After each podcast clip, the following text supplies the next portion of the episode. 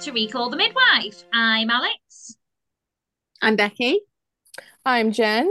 Um, just a quick reminder that this week's episode deals with postpartum and severe mental health issues, terminal illness, complicated and dysfunctional family dynamics, and adoption.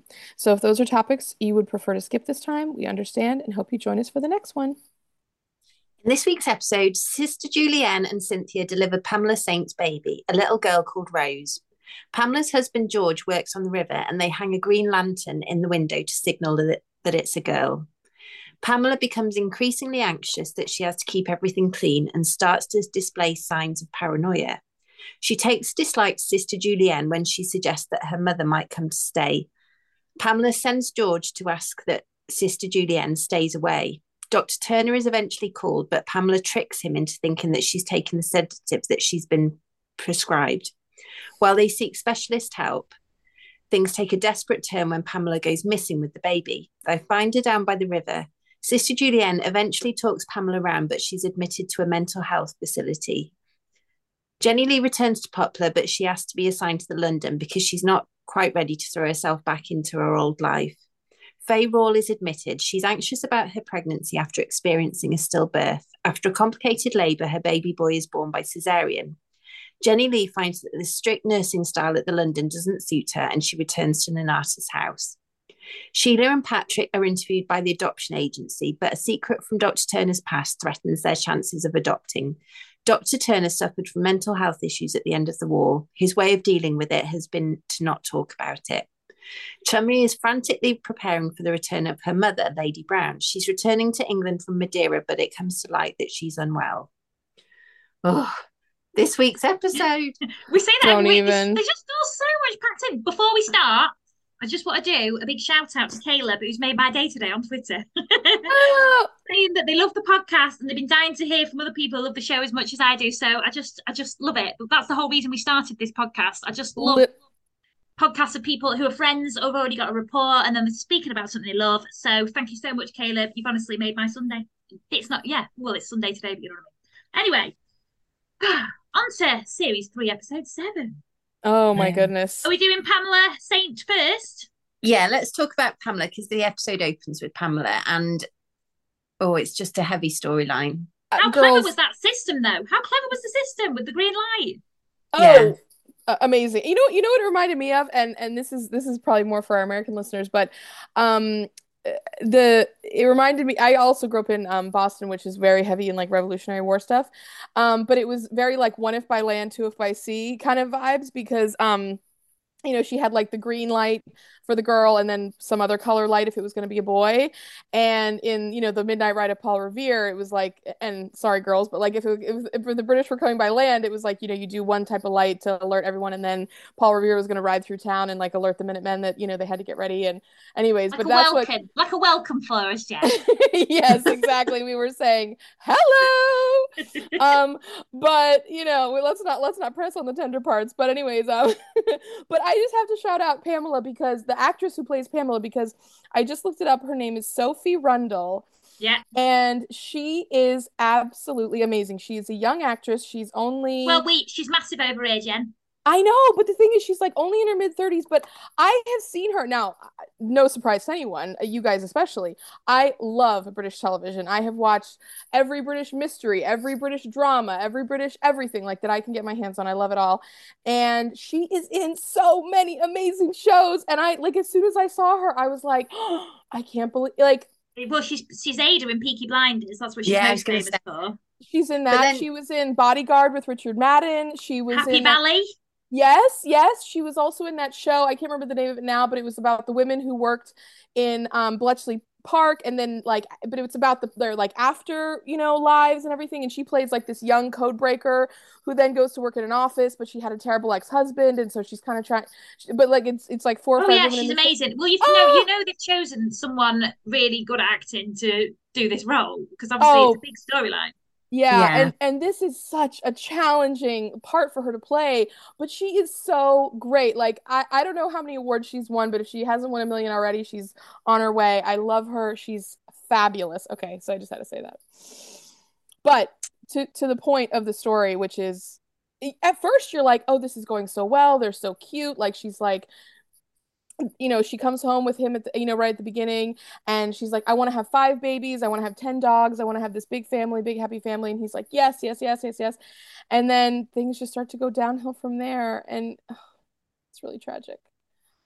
Well, you can see she's starting to get a bit paranoid about stuff. Like I was a bit, well, I was, I did, I wasn't well left after my daughter, but not like that. I was nowhere near as bad as that. Right, right. I was obsessed over breastfeeding, like the the the doc, the nurse the midwife, flipping out, we were talking about midwives, I couldn't remember the word.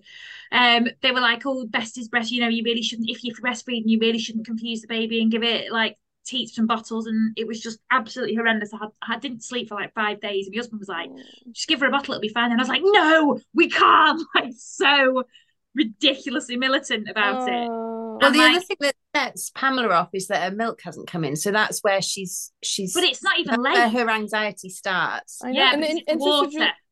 Sister Julian says that. She's like, it's totally normal that you haven't had breast milk just yet, you know? So Yeah. wait, Al, did you get caught up on the fact that you thought like you were you were caught in that whole thing of like if if breast milk is best, like anything else is like less and it's going to be harmful to Well, her no, or it was more like the that? fact that they were like, I had a really old school midwife, and she was like, and this is only like obviously five years ago, but she was like, um, you don't, you, it'll confuse the baby, so don't try and like, if you're planning on breastfeeding, which I was, she was like, you know, and it's there, all this stuff is like given to you about how breastfeeding is so much better. It's best for the Oh baby, it's best for their immunity, it's best for, and I was honestly not right at all. I was very, very, very poorly. And Ugh. um, and I was just, and she was there saying, "You've got to do it. You, you know, it'll confuse the baby." And, and my husband had gone at six in the morning to go and get some milk from Tesco's, but in in like ready-made bottles, Yeah. and like it was like he brought heroin into the house or something. I was really angry at him, and I was just like, "You can't do that." Like it was horrible at the time, though. I was really feeling it.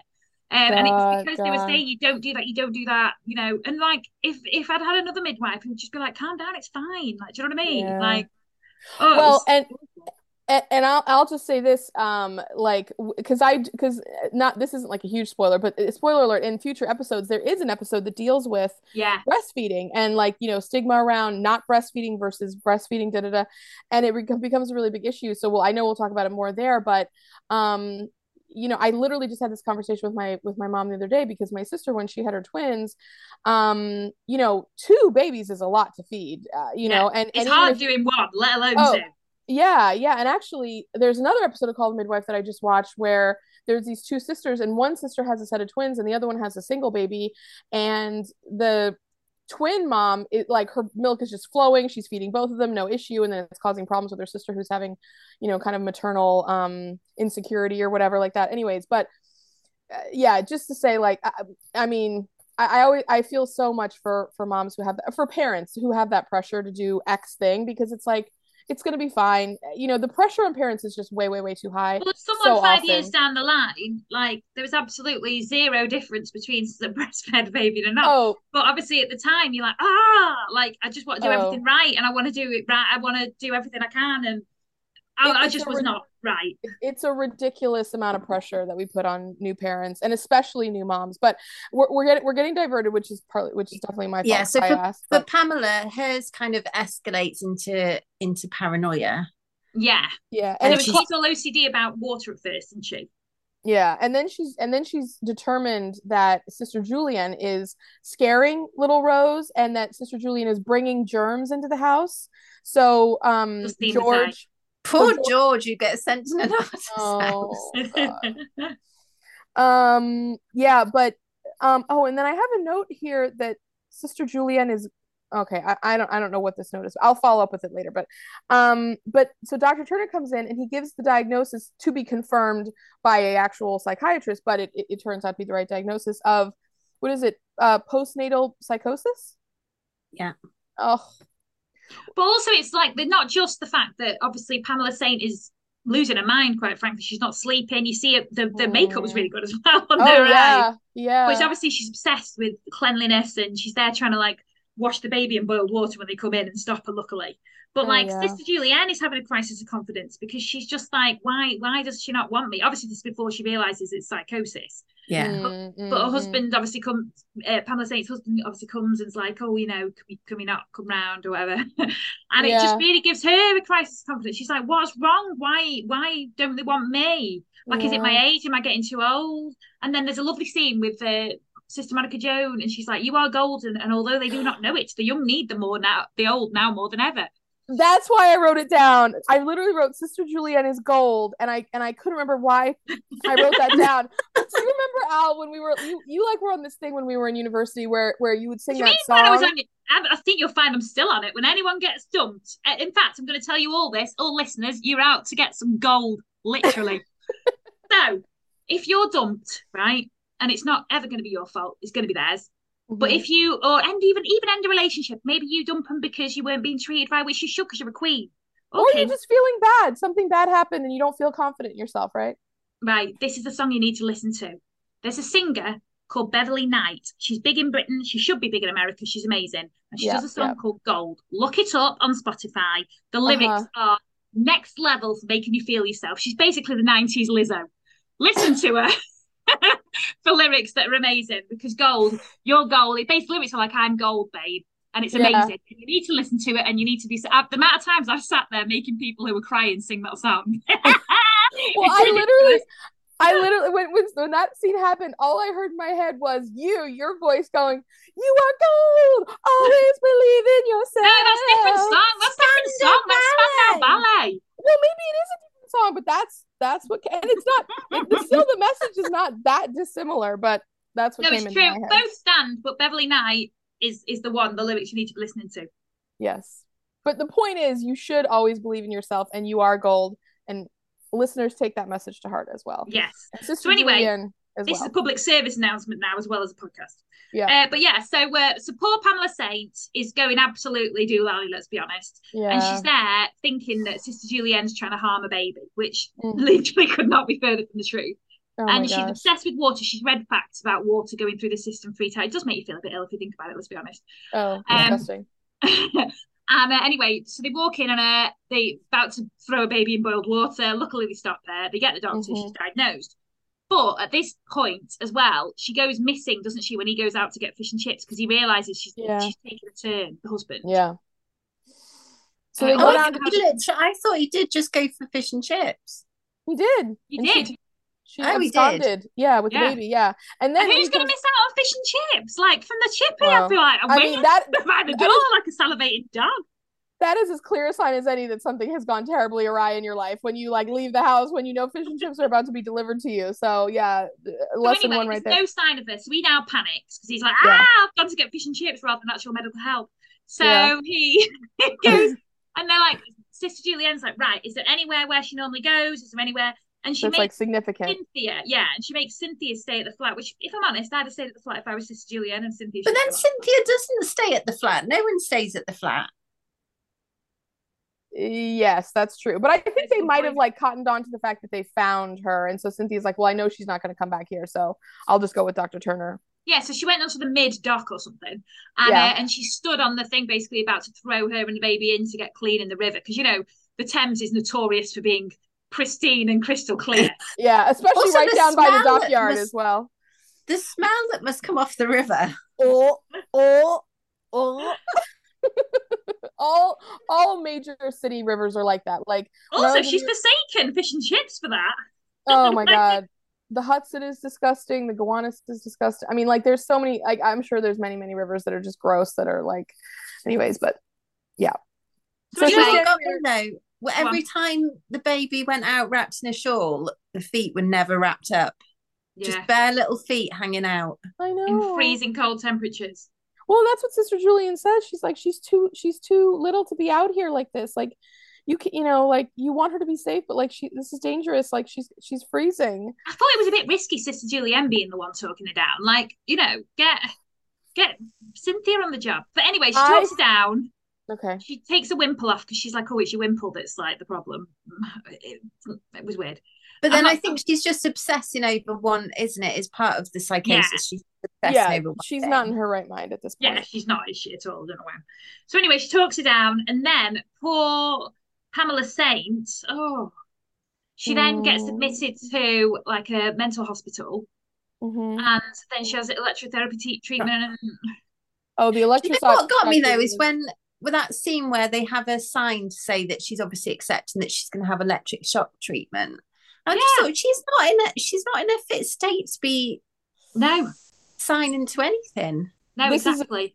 this is a very complicated issue I think we even still deal with today and uh, you know to you two and our listeners I'm not going to beat the drum about mental health I've done that many times I'll probably do it many more times but this this whole storyline just really broke my heart on so many levels Well, the fact that her husband was like, "No, you can't Yeah. take her. You can't take her. Like, she's not going nut out or something." He said, and it's Yeah. like the, the whole stigma, and obviously there's still stigma now, but obviously in those days. But then obviously, Ugh. with 1950s, it's not like he's going to be left home looking after the baby. Probably was for one night, but then it went to his mum, didn't it? No, it went to an aunt. Oh, an aunt. oh I didn't catch that part maybe that was in one of my like deleted scenes I saw him struggling with the bottles and I was like oh he's really trying but then they didn't show much other of that No, But he I just also- he just palms the baby off on an aunt. I think I would at that point. I thought it was so terrible where he um like sister and I will say I think I think this storyline again was really about Sister Julienne in a lot of ways and like her Yeah. ability, her like, you know, making it work and everything like that. But like when she goes to him and she's like, Can you please visit her? And he's like, Oh, I don't know. I, I don't think I I don't think I can go. I don't think I can see her like that. Like, you know, uh, no, no, no, no. And I, it was so heartbreaking. I mean, it did end in a happy way, but Yeah, well, it Oh was my kind of half happy because she was still there. She'd had the electrotherapy. Don't know what uh, damage that will have done to her. And then obviously he brought the baby, and that was so cute. And they were just there with the baby, and it was lovely. oh. And I felt so happy for her, but at the same time, you just don't know, do you? What's going to happen to her? I mean, Well, probably a lot of the depression as well that followed. Once they've actually dealt with the paranoia, just being separated from a baby would have been so hard.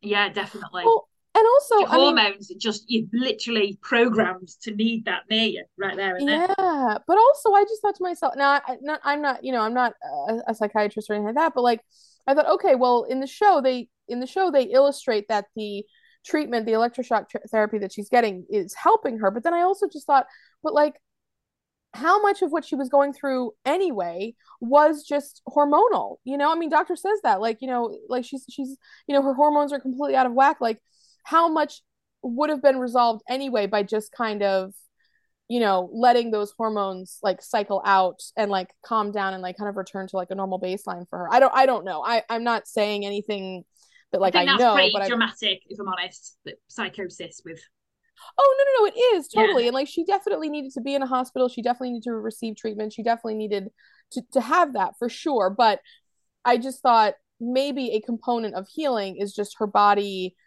like recovering from pregnancy Yeah. and childbirth as well. I, again, also I'm not breastfeeding. Like I breastfeeding absolutely affected my mental health hormone wise. It absolutely sent me west. So Yeah. maybe breastfeeding for her as well.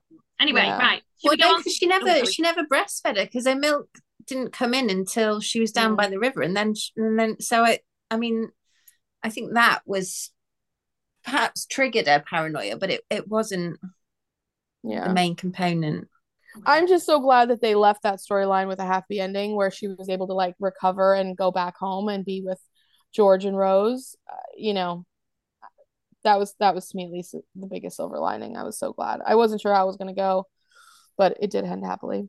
Right. But just the one. amount Oh, of stigma, because obviously, I mean, I don't think it was stigma with Dr. Turner, but he just didn't want to talk about his experience at the end of the war, Well, much to Sheila's annoyance. you oh know, right, you- sorry, we got onto this. Sorry, I was like really confused. Then yes, yes, but but and and this is actually leads into it you know you know when dr turner is with george at like uh, you know saying to her like i've just given her pamela a sedative you know we have to get her looked at by a psychiatrist or anything like that and he's like listen this is what she has and he says there's no shame in it and that you know i mean like talk about things you sometimes say to other people but you're really saying to yourself like to me that was exactly a bridge because he clearly does still feel a lot of shame Well, should about we talk his about the Dr. Turner one now then?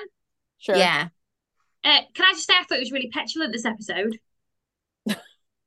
you thought dr turner was really petulant Yeah, the way he was like to to Sheila, like, oh, third row, down, like, oh, where the ref, where's your referee? Oh, on the about on the field, and she was like, "F off," and then he was like, I, I kind of I agree with you until they had their fight, and then I was like, okay, I, I'm not saying that excused it, but at least I felt under I felt understanding of why he was acting that way because it was clearly such a sensitive topic for him. Yeah, but it still annoyed me. I was a bit like, that's your wife. Do you know what I mean? I know she gives you handwriting lessons, but you know, I know it's a weird dynamic. but I just thought it was really, just thought he was being a bell end. No, he was. He was, but there was a reason for it. It wasn't he was just being like he wasn't just being a jerk for being a jerk's sake. He, I mean, he had a legitimate grievance. I mean, people people also, often he... act like jerks, but they, you know, like there can still be like, uh, you know, under like reasons behind it that make it, you know, like at least understandable. You know, it wasn't like he was just trying to like be a, you know.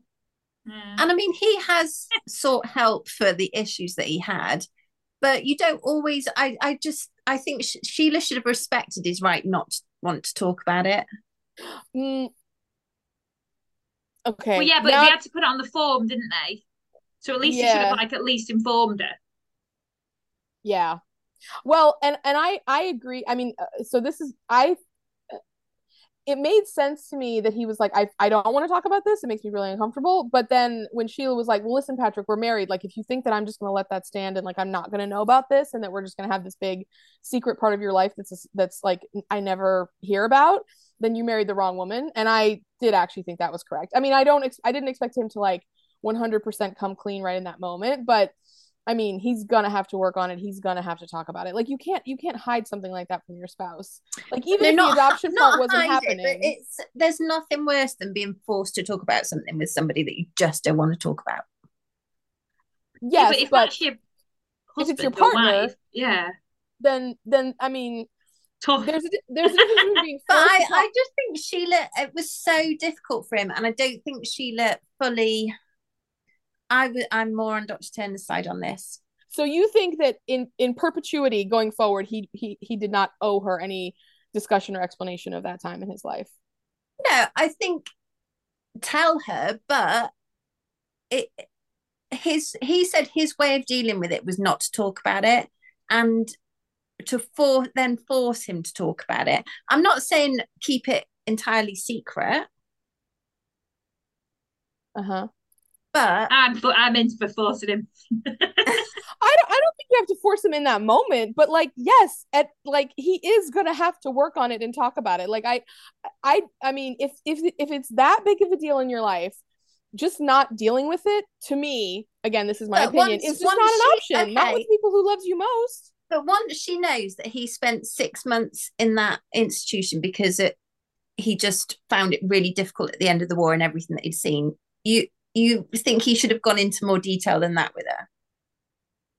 Yeah, definitely. It's not. Oh, just no. just knowing like the top line log line facts of like, oh, by the way, like after the war, I was like really, you know, like uh, you know, like mentally unstable, and so I went into a hospital for five months, and then I came out of it, and now I'm fine. But I never want to talk about it ever again. Anyways, can we just leave it alone and never say anything? No, no, no, no. Like, yeah, no, we're gonna have to have a bigger conversation than that. I think that's unreasonable okay let, let, let me okay let me give you an example. Different example. What if like what if you what if you were like like married to somebody and then they were like oh by the way like um I, like when i was a kid i found out my dad wasn't really my dad and then like you know like my mom had an affair da, da, da, but i'm never going to talk about it ever again and that's all you need to know and like that's it. End of story. Yeah i'd respect that. Can I just say out of any can I just say I've kept my lip here out of everyone in this trio, out of all of us, you are the least likely to leave anything. You ask the most questions out of anyone I've ever known. you yeah. no chance not ask him about it. No chance. Do you know why I ask the most questions? Because I've learned that from you, Alex. Oh, oh my gosh. Can I just say, at least I'm honest about it, Bags? I'm there saying, yeah, talk about it. Gosh, oh Bags, oh man, you totally would, Bags. You Next time she'd be like, you, you'd, be, you'd be like asking stuff like, what did you have for tea? And then you go around to other people and be like, "Oh, so wait, you were in hospital with Dr. Turner? Well, wait, what? Ooh, what did he say? No, What but did he say?" What was your stuff that room like? can't- What, what did you, where did you sleep?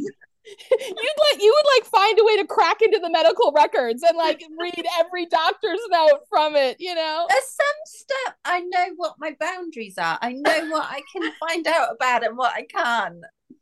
It's like with secrets. If someone tells me a secret, I know which secrets I can tell to other people and which secrets I truly have to keep. No, that's true. You won't know that. Yeah, I, I would understand totally that, trust you sure. secret.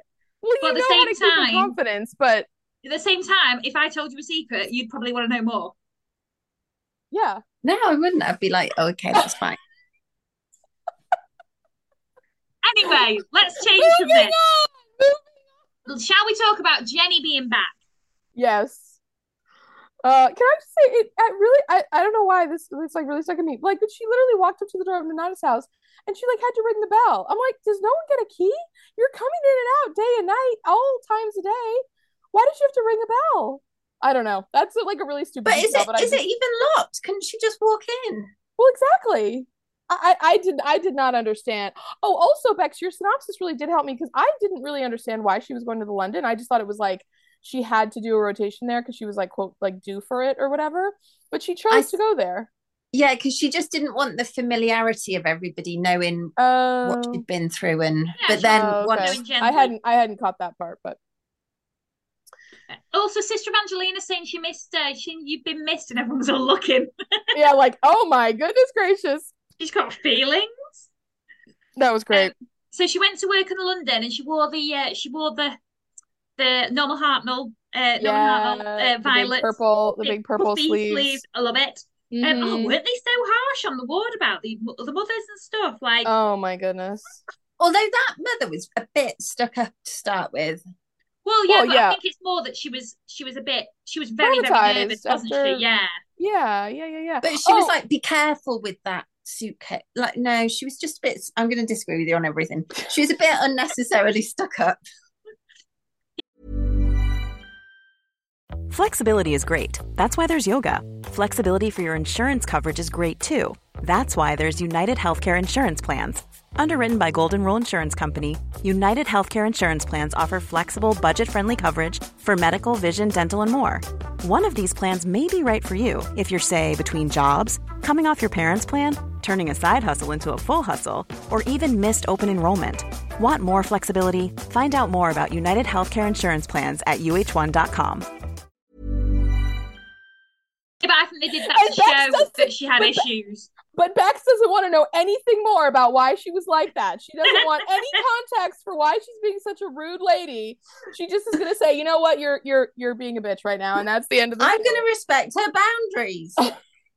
But like, at Yeah. the when right when they're talking about the baby as well, like obviously she had the baby and she was all really worried about. It. She had a stillbirth first, and that's why she was like that. Yeah, she the never even actual got context to it. her baby. yeah, for the it, first it's time. awful that they would just spirit whenever there were any problems. They just spirit the baby away from them. Yeah, but then oh, she did terrible. actually have the baby, but no one had mm-hmm. told her. Like no Yeah, that's. Awful. And it was I totally fine, this new baby. It was a little boy and it was all fine. And Jenny broke the oh. rules by t- bringing her a baby. Jenny literally broke the rules by telling a woman that she, her baby had survived and it was okay after she'd suffered a, a stillbirth. Like, that is traumatic, isn't it? Do you do you think there's any world in which that mother like was just waking up from like recovery and sedation for the first time No, and that there hadn't been any opportunity to be told about the baby prior to that? No, because they, you, they wouldn't just put her on the ward, would you? I don't. I I got the impression that's that was she was just waking up. That's what I wondered. I, not- right. I well, mean, that's fair enough then. There's literally not, she's not been conscious. I mean, they were they were really hard on her anyway. So uh, you know. Oh, also wait, Mrs. Rawls' husband. I can't remember what what's her name. What's her first name? Oh, Faye's husband. That drops her off and is like, okay, anyways, well, good luck. Call me when the baby's born, and I'll come back and pick you up or whatever. um, that guy, that guy is the actor who plays the vicar in Grantchester, which is another show that I love. And he took over after I don't remember his name, but he took over after Jim Norton left um that show. Anyways, when I saw him, I was just like, oh my goodness, everybody is in this episode. But anyways, So Um, anyway, so she finds out about the baby. Nurse Lee breaks all the protocols and all that. And then the bit that annoyed me a bit was when at the end, so this nurse is like, bearing in mind the NHS, obviously it's not as um what's the word? It's not as over over well maybe it was as it is now, but it's very oversubscribed at the moment. There's a big crisis on with the NHS. Mm. Um with lots of underfunding. But um at that time they were there getting kind of getting used to all the NHS process and trying to make it streamline as good as possible. And there was one wards for pre mothers and one wards for post, and it was very strict about the rules of that and cross contamination mm-hmm. and things Efficiency like that. And I get it. And yeah. That.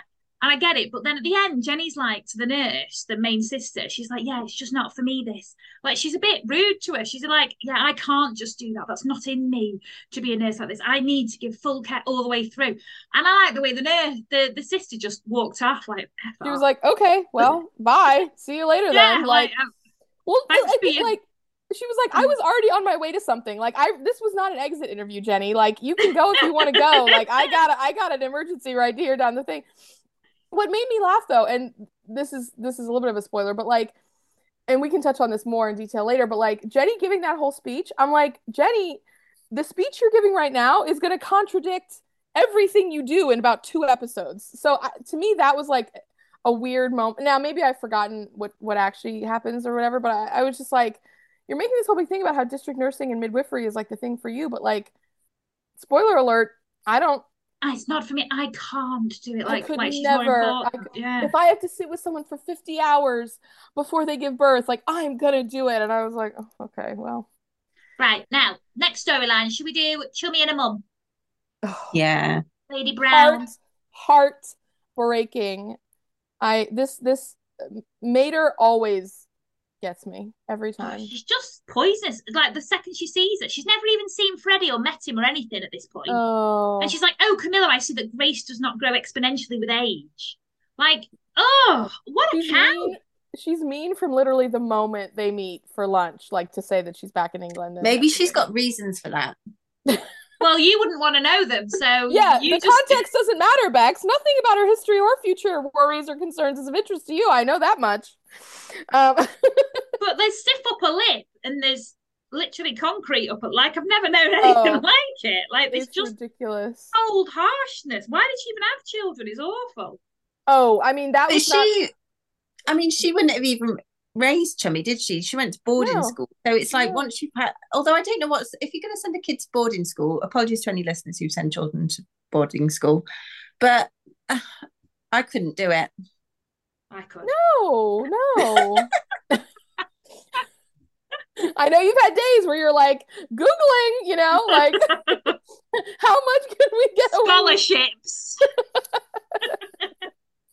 She's The got for, five-year-old. for for only ten months of the year. I don't know. I get it, and this is me. I'm an inverted snob, and I'm actually being defensive here. But I get it. Like they're doing it for the best start in life. Because all, but let's be honest, everyone powerful and influential in this country has been to boarding school, has Right, been to right, it, has right. been. So they're doing it. They, they're doing what they think is best for them. Well, it's like what you do, right? I mean, yeah, these- exactly. For not- these upper is- echelons of society, you know, they're not like me.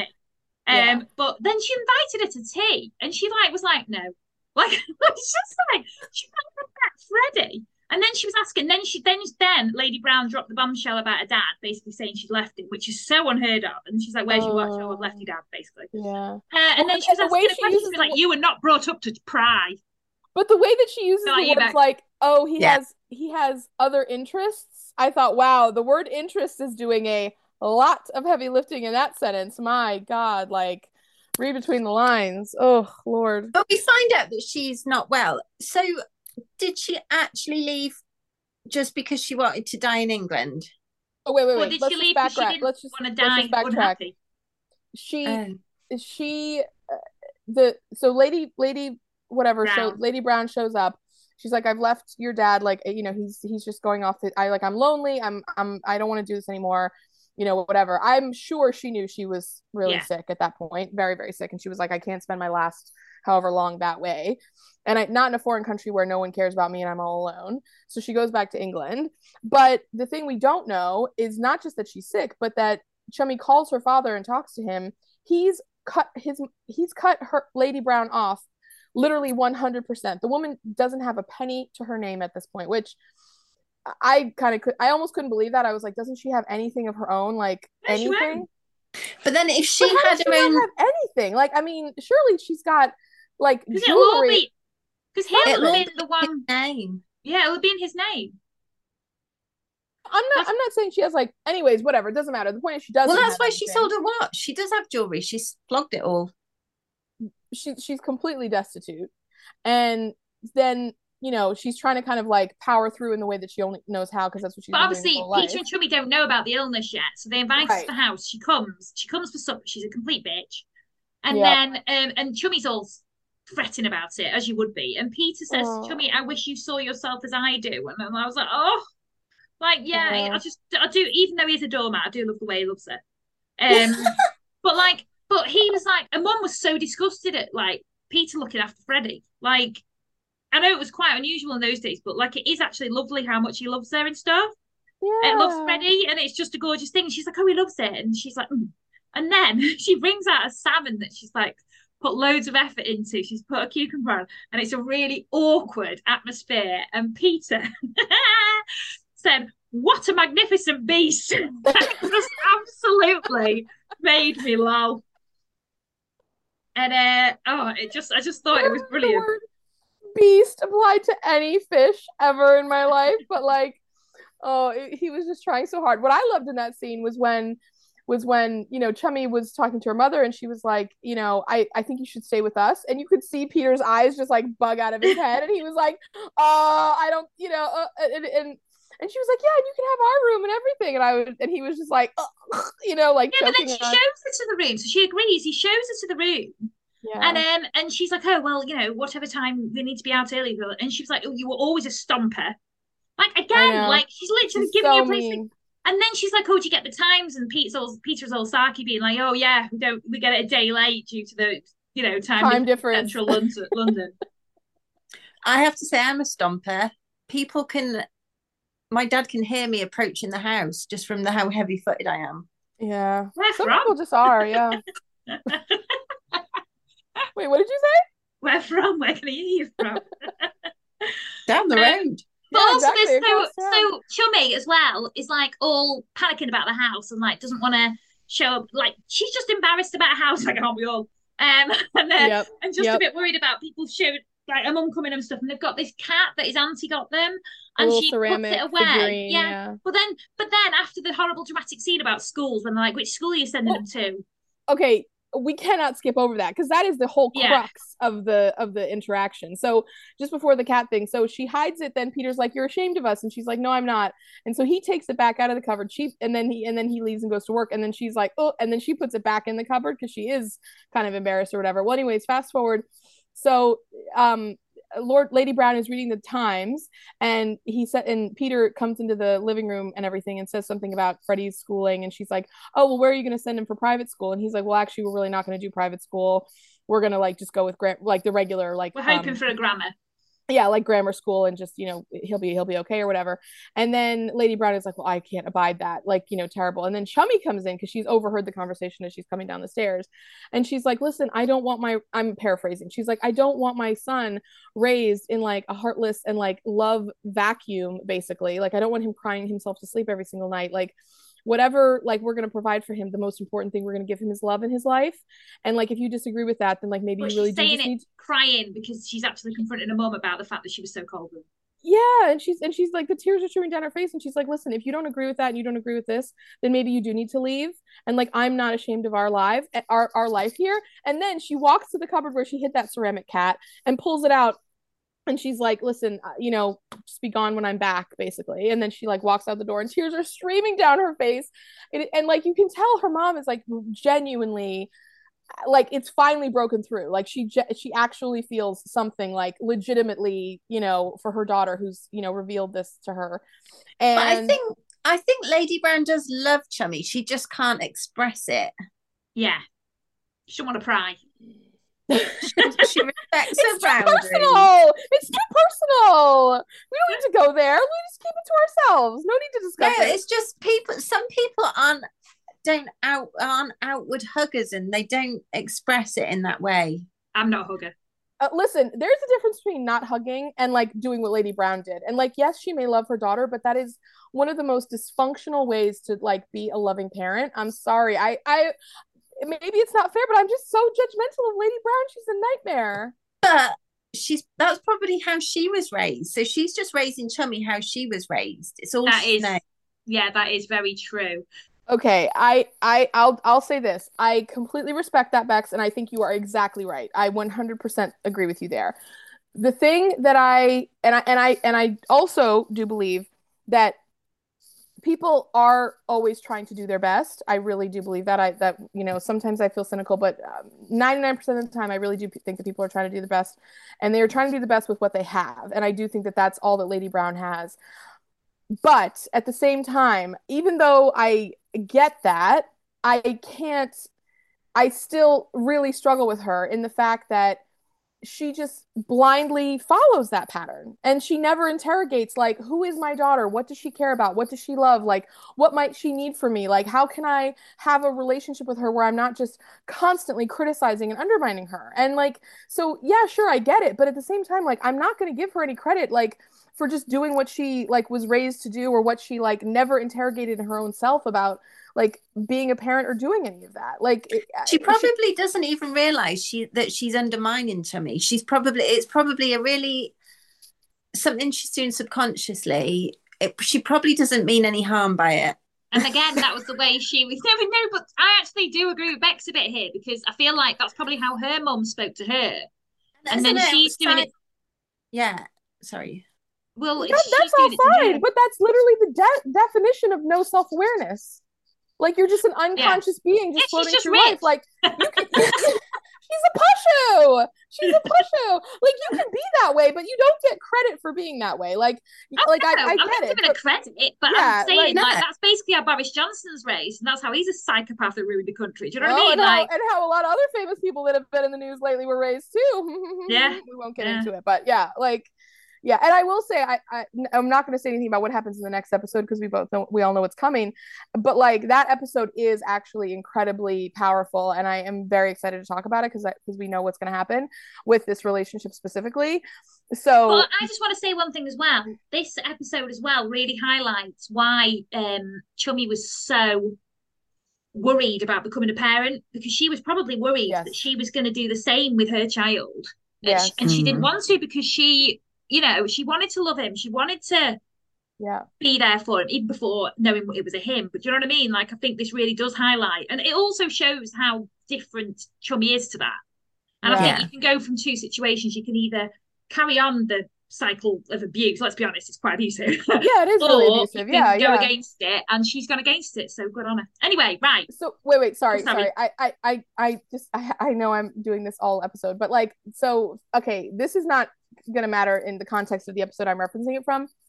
But um lucille who comes from jamaica and works at poplar she's one of our, our midwives in the future she has a line um talking to uh, i can't remember her name. Anyway she's talking to one of the other midwives and she says you know like i was born on an island nation and when you live in an island like you know you you kind of have to decide like or, or like no wait. She says like wherever you come from you have to decide like there are some people who like can't can't go and there are some people who can't stay and i was the one that couldn't stay. And i've thought about that line so much for so many reasons and i won't get into all of that but to me chummy is the one who couldn't stay and her mom is the one who couldn't go. Like chummy's like lady browne like was raised a certain way was brought up a certain way. She completely fulfilled like the predestined like life course that was set out for her and chummy 100% broke free of that in literally almost every way you can imagine. Well, do you not think i'm not Chummy saying was that a, one do you not think Chummy was an ins- inspiration for her? Insofar as obviously she has left Yeah, her husband, yeah and she's actually been an inspiration for her, but she'd never give her credit for it, obviously.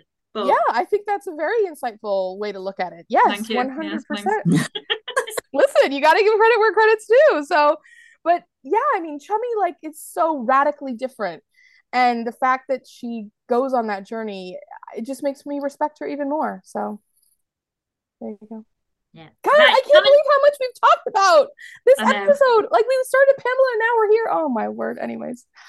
Uh, right, T- Trixie and Tom. Oh, forgot I about these forgot two. about this storyline. God, there's like 10 major storylines in this episode. Well, can I just say, last week I was not a big fan of Trixie, and I'm still not this week. She was an absolute cow.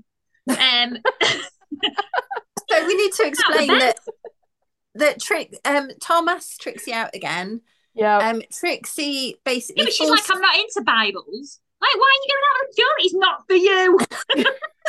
You know what I So literally wrote? I, I literally wrote in my notes like these two are the good on paper people, and then when you meet in re- you know how you know how we've all gone on dates where like in advance like you're like oh this guy is so perfect for me he's got blah blah blah blah blah, blah whatever it is, and then you paper. She likes dances. He likes.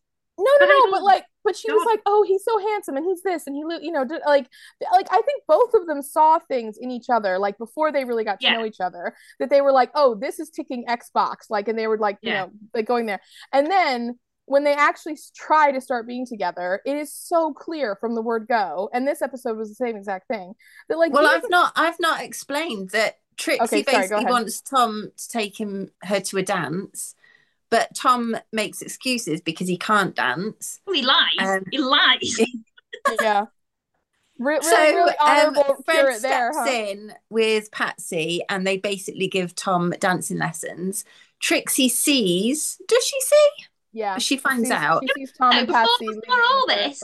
He's like, oh, I'll take you to the dance. And then he lies, saying a man is dying, right? Which No, is no, no, no, no. really. No, Really? Trixie No, no, no. He said, no, wait, sorry, sorry, girls. He says, I'm really sorry about our date. I want to take us out on another date. Can we go for dinner? Can we go for a walk? Can we do something like that?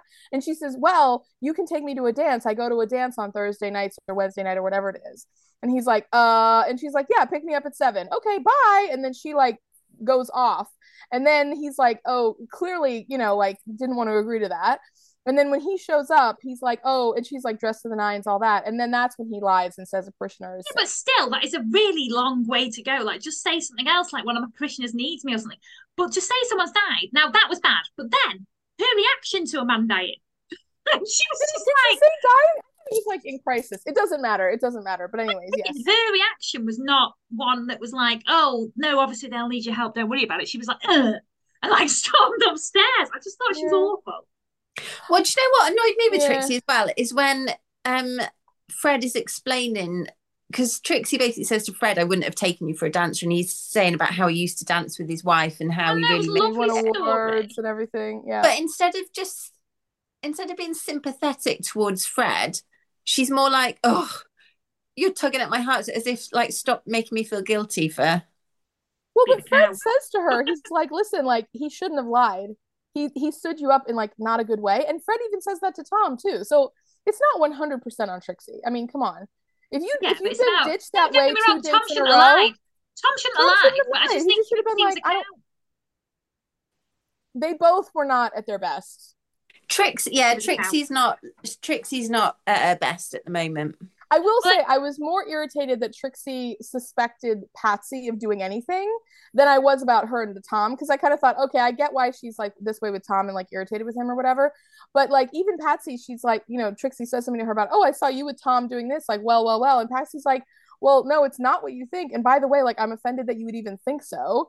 Yeah, And I Yeah, was like, was yeah, dead good. honestly, you should be offended. Like that is like completely inappropriate. Like why? I like the way she was like, "It's not my type at all." There's certain things he lacks, a vagina, and certain things he has too much of, a penis. For me,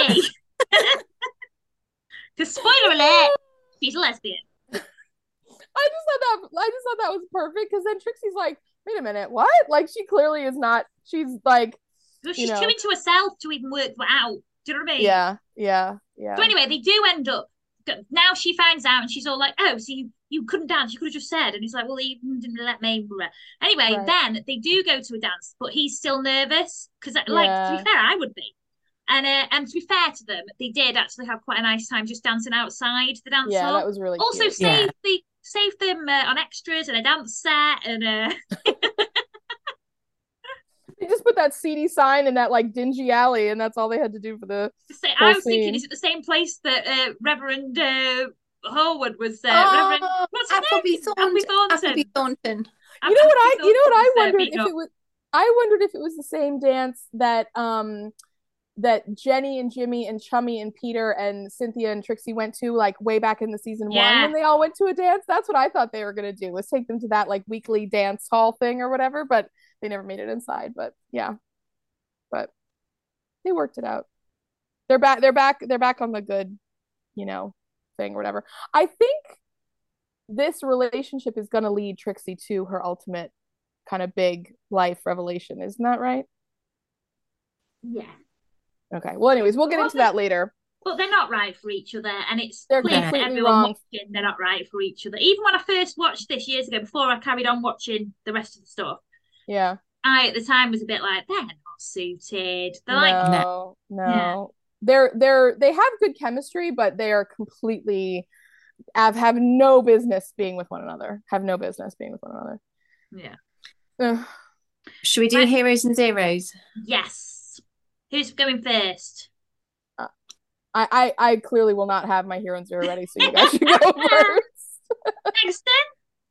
Right. So my hero is Sister Julienne Nice. Hmm. because obviously at the start with the Pamela storyline, she took it to heart. She started doubting herself. She was essentially rejected, but she stuck with Pamela um, and and kind of visit. She was the only one visiting her in the hospital, um, and yet she just she reassured her that she would get better from this, and she kind of stuck with her throughout. Yeah. Yeah. My zero is going to be Sheila for making Dr. Turner talk about it. I'm not gonna say a word. I wouldn't mind, but you literally gave me a drubbing for Jimmy when it was my zero, but you're letting that one go. Well, listen, I, I'm happy to read Bex out on here if you want me to, just to like no, even no. the score or whatever. But I'm trying to learn my lesson and not argue with heroes and zeros. Thank you. My hero is it was going to be Fred and Patsy for teaching uh, Tom to dance, but I really Trixie just annoyed me, so no.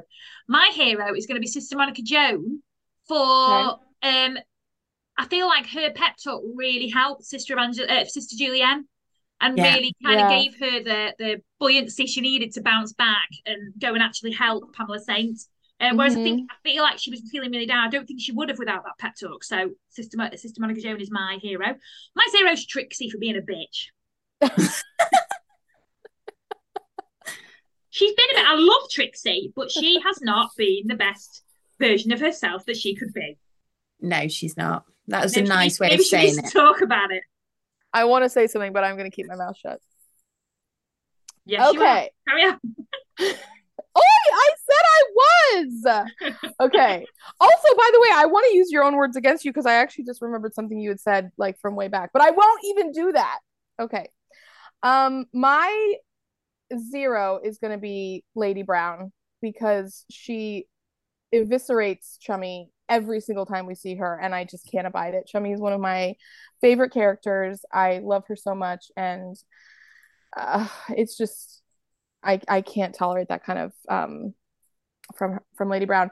And my hero is going to be Chummy for standing up to her mother when Yeah. You know the time came and you know God bless Peter because you can tell that he is just like thinks that he has the mother-in-law from hell and he does and he bites his tongue every single time because he loves his wife so much and he understands that you know like you know it's her mom and he shouldn't get involved and that's exactly right but then Chummy really takes a stand and I just I love her for it. I respect her for it. I just I think it's so important in terms of her character evolution, like, you know, the growth that she's had and I I I you know, and truly that is like saying something like that and standing up to that kind of a person in your life takes a lot of guts and so I truly think she's a hero. So, Chummy.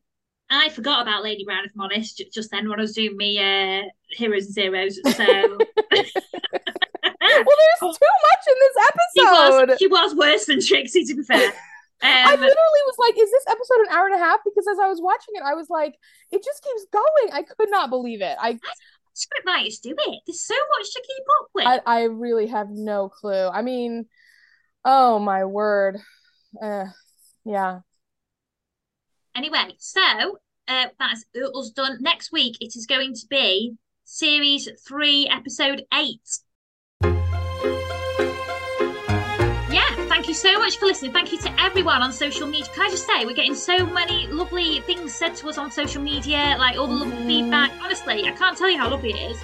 Um, remember to follow us on Facebook, follow us on Twitter, follow us on Instagram. Uh, Yep. Please subscribe, uh, leave us a leave us a review, subscribe to our YouTube. Um, we we just love it. Thank you so much. See you next Okay. week. See you next Bye. week. Bye.